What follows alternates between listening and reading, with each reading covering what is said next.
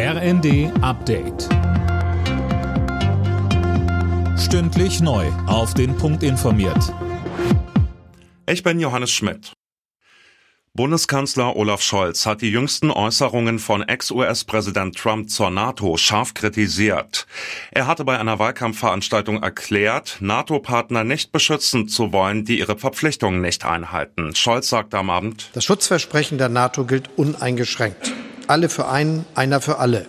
Jegliche Relativierung der Beistandsgarantie der NATO ist unverantwortlich und gefährlich und ist einzig und allein im Sinne Russlands.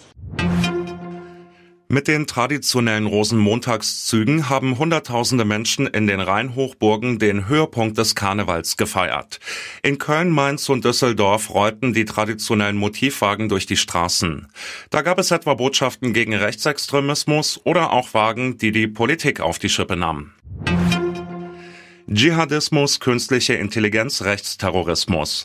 All das nehmen die Menschen in Deutschland zunehmend als Risiko wahr. In einer Umfrage für die anstehende Münchner Sicherheitskonferenz ist Russland, anders als im Vorjahr, nicht mehr das größte Sicherheitsrisiko, sondern nur noch auf Platz 7. Forschungsdirektor Tobias Bunde sagt. 47 Prozent glauben, dass wir in zehn Jahren weniger sicher, 49 Prozent, dass wir weniger wohlhabend sein werden. Das ist ein deutlicher Kontrast zu den Zahlen aus China und Indien, wo Mehrheiten deutlich optimistischer in die Zukunft blicken. Bundesligist Mainz 05 zieht im Abstiegskampf die Reißleine und hat Trainer Jan Sievert gefeuert. Der Bundesliga-Vorletzte ist nämlich seit elf Partien sieglos. Und auch in der zweiten Liga gab es einen Rauswurf. Daueraufstiegsaspirant HSV hat sich von Coach Tim Walter getrennt.